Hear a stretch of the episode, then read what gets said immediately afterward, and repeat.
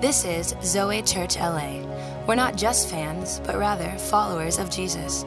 Tune in as Pastor Chad Veach teaches of God's love and how we can live a Zoe life, an abundant life. John nineteen, verse twenty-eight. I also want to give a huge greeting to everybody that's in the overflow. We can't see them right now, but there's a whole room of people that are in the overflow. Come on, let's clap and make some noise for everybody in the overflow this evening. A lot of standing room only, and uh, for the first time ever in the history of Zoe, we want to welcome everybody that's watching the live link tonight. Come on, let's clap.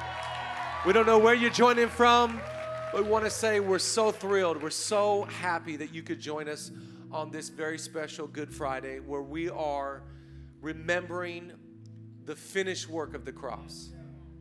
And just to make sure we're all on the same page, I want to very quickly recap what we've been talking about as a community. We started in the first week in the Garden of Gethsemane,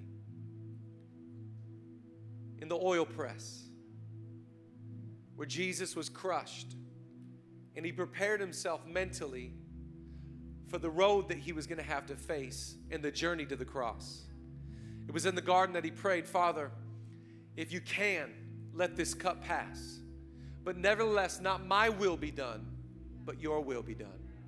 He prepared himself, and as his betrayer came, Judas, he kissed him on a cheek, signifying that this was the man claiming to be the king of the universe. They would lead him away, and we talked about this last week, that he would have to go on a journey to get to the cross.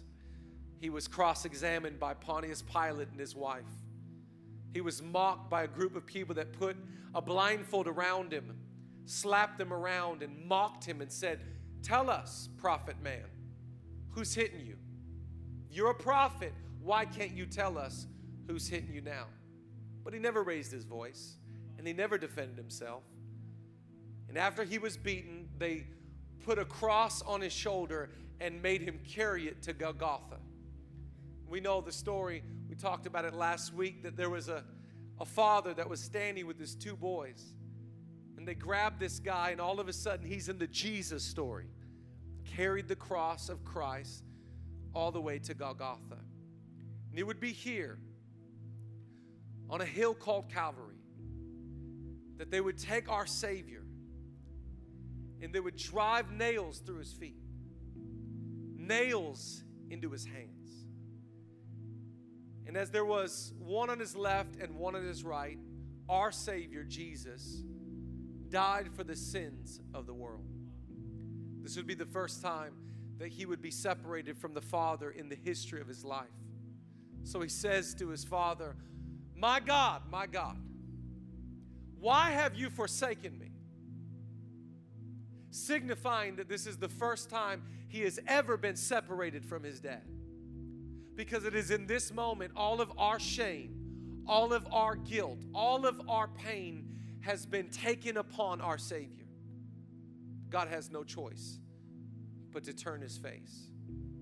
This is the first time Jesus is filthy. This is the first time that the blameless Lamb of God has ever had any sin in his life. And it was your sin. And it was my sin. Watch here in John nineteen, and watch how John puts these last words of Jesus. It says, "Later, knowing that everything had now been finished." In other words, Jesus fulfilled everything that every prophet had ever spoken about his life. He had done it all. Later, knowing that everything had now been finished, and so the scripture would be fulfilled, Jesus said, "I am thirsty." And a jar of wine vinegar was there, so they soaked it in a sponge and put the sponge on a stalk of the hyssop plant and lifted it up to Jesus' lips. And when he had received the drink, Jesus said, "It is finished." With that, he bowed his head and he gave up his spirit. It is finished. I want to preach a message this evening. Write down the three words that changed all of history. The three words that we will hold near and dear to our hearts for the rest of our lives. It is finished. Is there anybody thankful tonight that Jesus doesn't have more work to do? that Jesus doesn't have a long list of things he needs to be fulfilling. Come on, is there anybody thankful tonight that Jesus came and fulfilled it all and did all the work that was required of him, and he declared as he left up his spirit, it is finished. Tonight we are celebrating the finished work of the cross. And because we are celebrating the finished work of the cross, there is no more work for you and I to do. The only work for us this evening is believing. Believing in our God. Believing in our Jesus. Jesus did all of the work, so you had to do none of the work. Your only work is to believe on Jesus. Your only business, your only job, your only role, your only responsibility is to believe on the name that is above every other name. It's to believe in the one that is the King of not only the Jews, but the King of the entire universe. It is finished. Not it's going to be. Not we're praying and hoping that it will be. No, it is finished. We are celebrating the finished work of the cross. I'm going to give you a few things, whether you're watching online or you're here in the house tonight. I'm going to give you a few things of what the cross, the finished work of the cross represents. Write down number one, he was punished that we might be forgiven. He was punished so that you and I could receive the forgiveness of sins.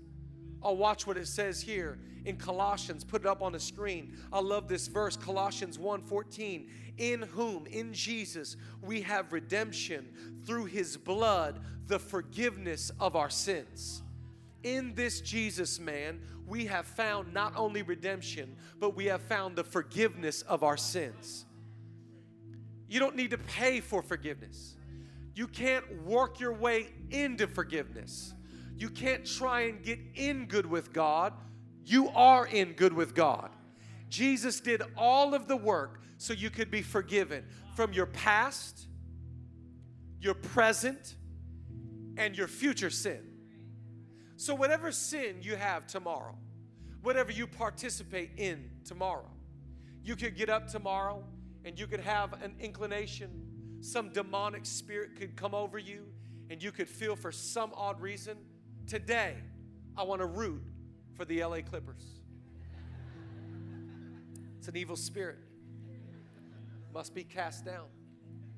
Satan attacking your mind.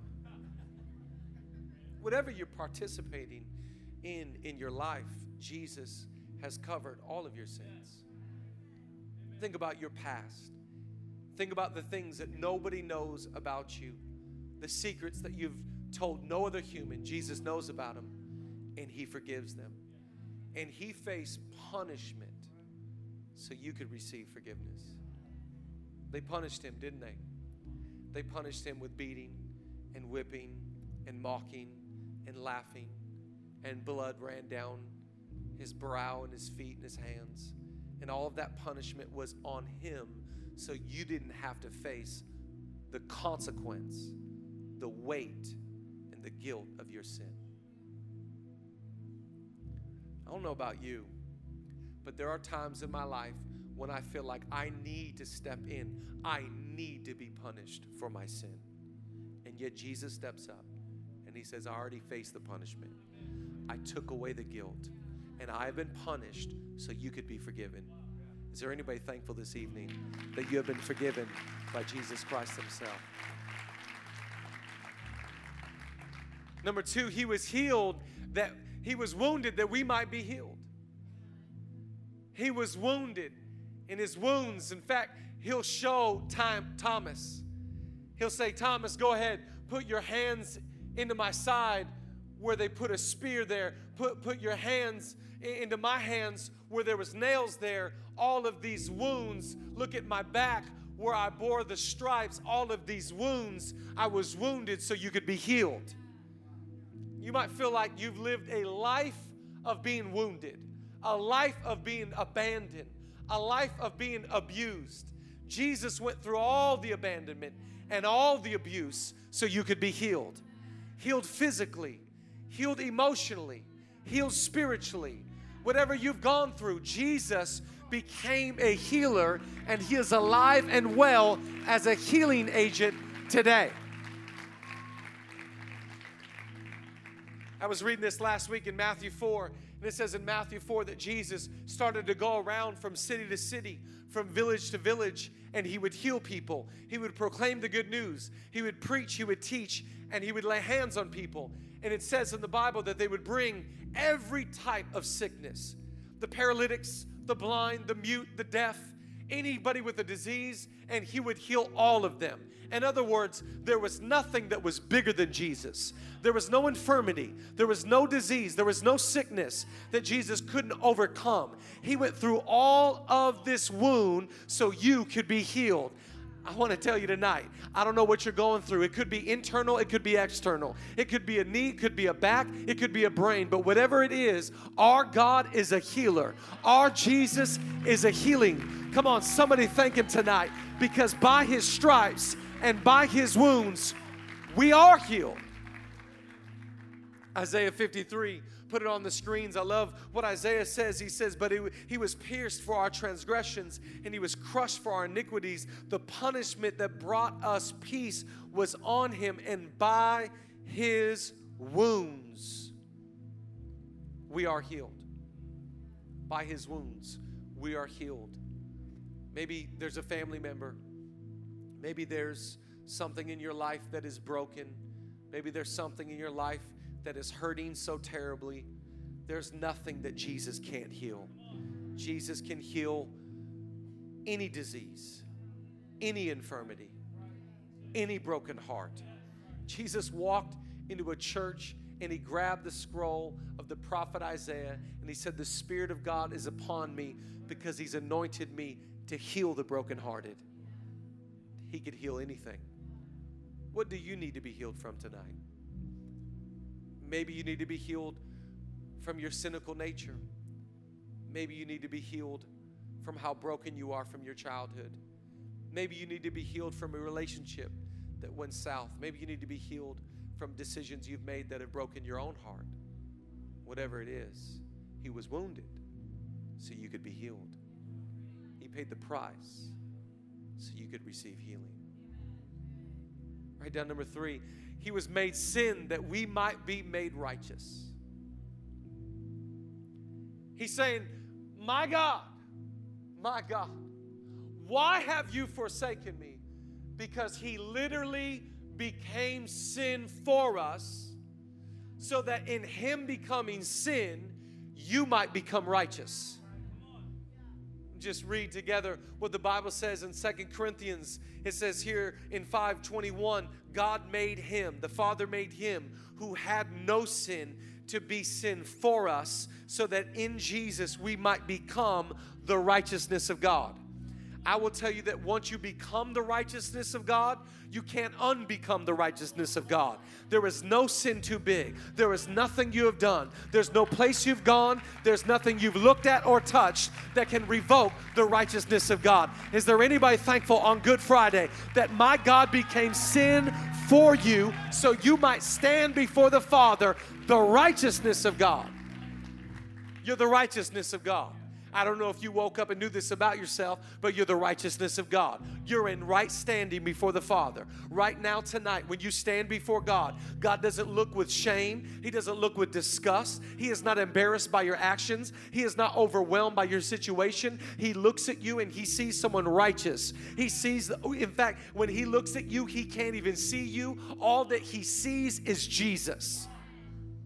He sees the blood of Jesus. He sees the life of Jesus. He is smiling. He is pleased because in your place, Jesus came and became sin for you so that you might become before God the righteousness of God. When you become the righteousness of God and you understand that you're in right standing, there is no worse feeling. The, to- the tactic of the enemy is to get you to believe that you are unrighteous, you are filthy, you are terrible, you are disgusting. That is a spirit of condemnation. But Jesus has come and become sin for you so that when you stand in front of God, you are not your mistake, you're the righteousness of God. You are not your sin pattern, you're the righteousness of God. You are not the reality of what you've done, you are the reality of the finished work of the cross. cross of Jesus Christ. Don't let any serpent lie to you and tell you any different. You are tonight the righteousness of God. And when he said, "It is finished," what he was declaring is, you are righteous. He is saying that over your life. He is saying that over your situation. You are righteous. In the old church, in the law, in religion, you had to earn righteousness. Your striving, your tithing, your doing, and your being was all wrapped up in how good you could be like Jesus, and that made you righteous. But in Jesus and in grace, if you believe in Jesus, you are righteous. It is not your behavior, come on Zoe, it is your believing that makes you righteous tonight. When he left his spirit and he sighed, and everything that had to be fulfilled was fulfilled, and he asked for a drink. I wonder if he asked the attendant for a drink because he needed to put out these words into the universe. He needed to put out these words into history. He needed the world to hear these words. So he asked for a drink just to get enough saliva to put out. They've beaten him. They've whipped him. They made him carry his cross. But he needed you to hear something. He needed you to hear for whatever you're going through. He needed you to hear in your spirit tonight. He needed you to hear in your mind. It is finished. You are righteous. You are not filthy. You are not terrible. You are not a disgrace. You are not disgusting. You're the righteousness of God in Christ Jesus, our Lord. Sin so you could become righteous. Write down the next one. He tasted death that we might have life. He literally tasted death so you and I could have everlasting life.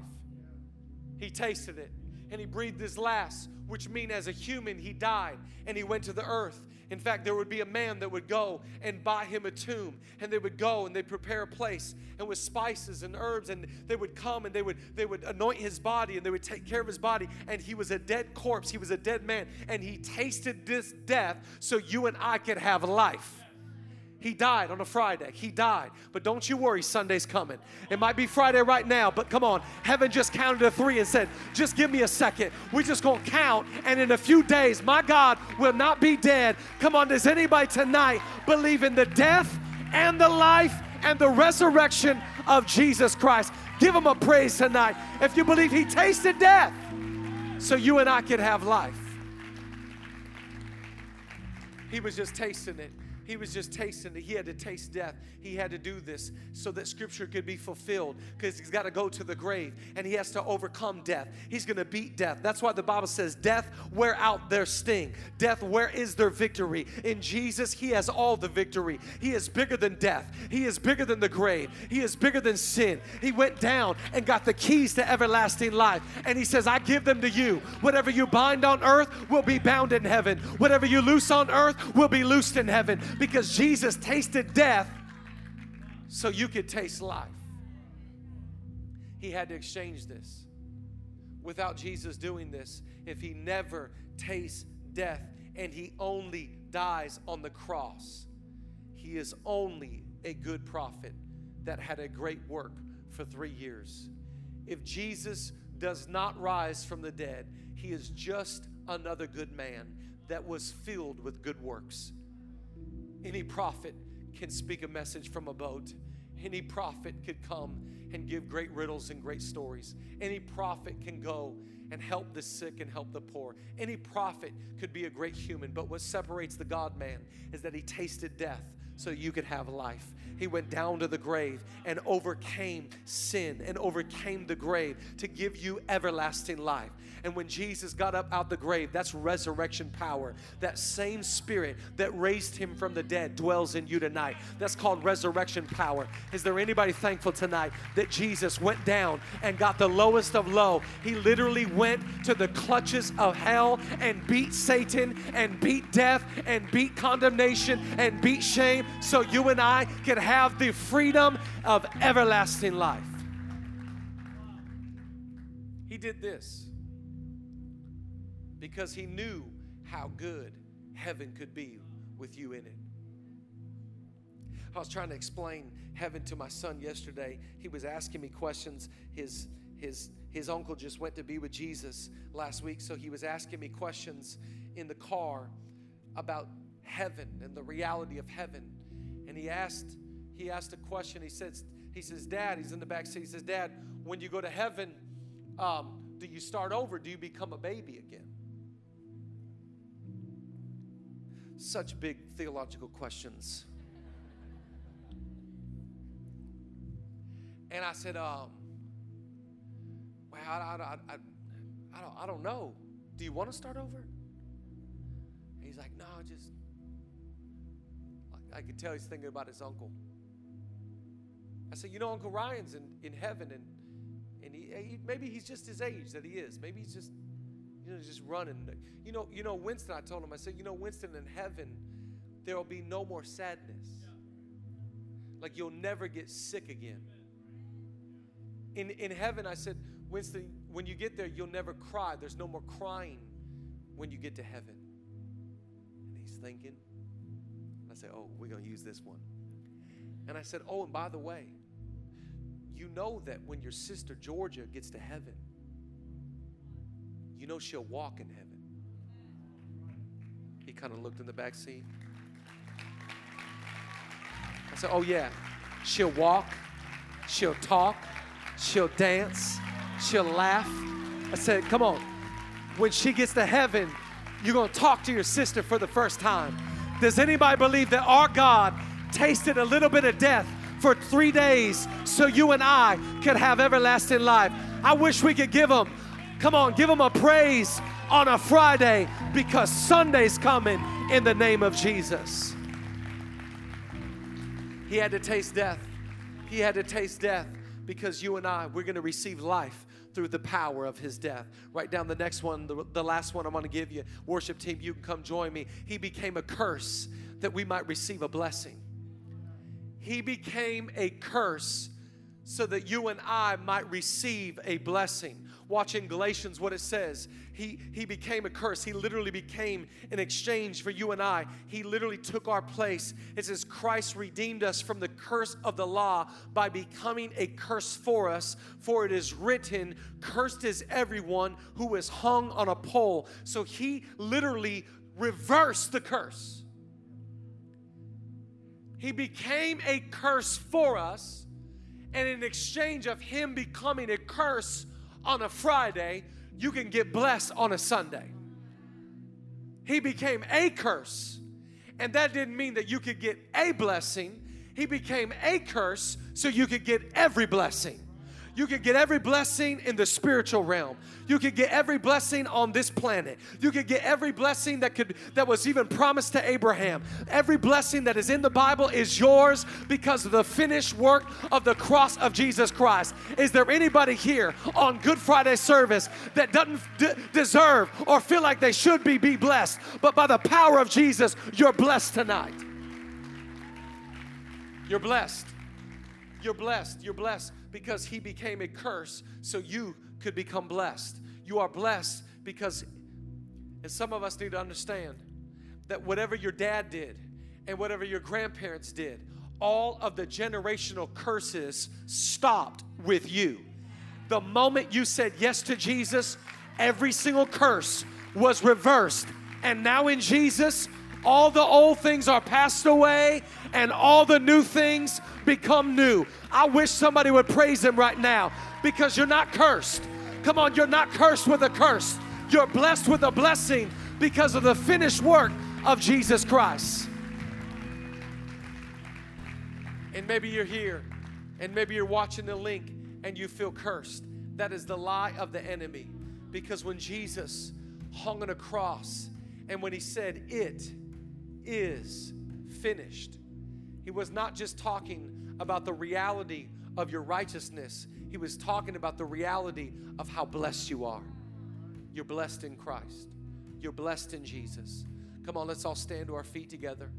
The last thing I want to say, write down the last one if you have your notes with you. He was rejected so that you could become accepted. He faced all the rejection. They mocked him and they laughed him. And they beat him and they bruised him. They did all of this to Jesus so that you could become accepted. What changed about, about the cross of Jesus, what changed everything, is the reality was that this was no longer for a select few. This was no longer for this group or that group. This was now for everyone. John three sixteen says, "For God so loved the world that He gave His only begotten Son, that if whomsoever shall believe in Him," that if anyone wants to believe in Jesus, they will not perish, but they could have everlasting life. Come on, is there anybody grateful tonight that Jesus was rejected so you and I could become accepted?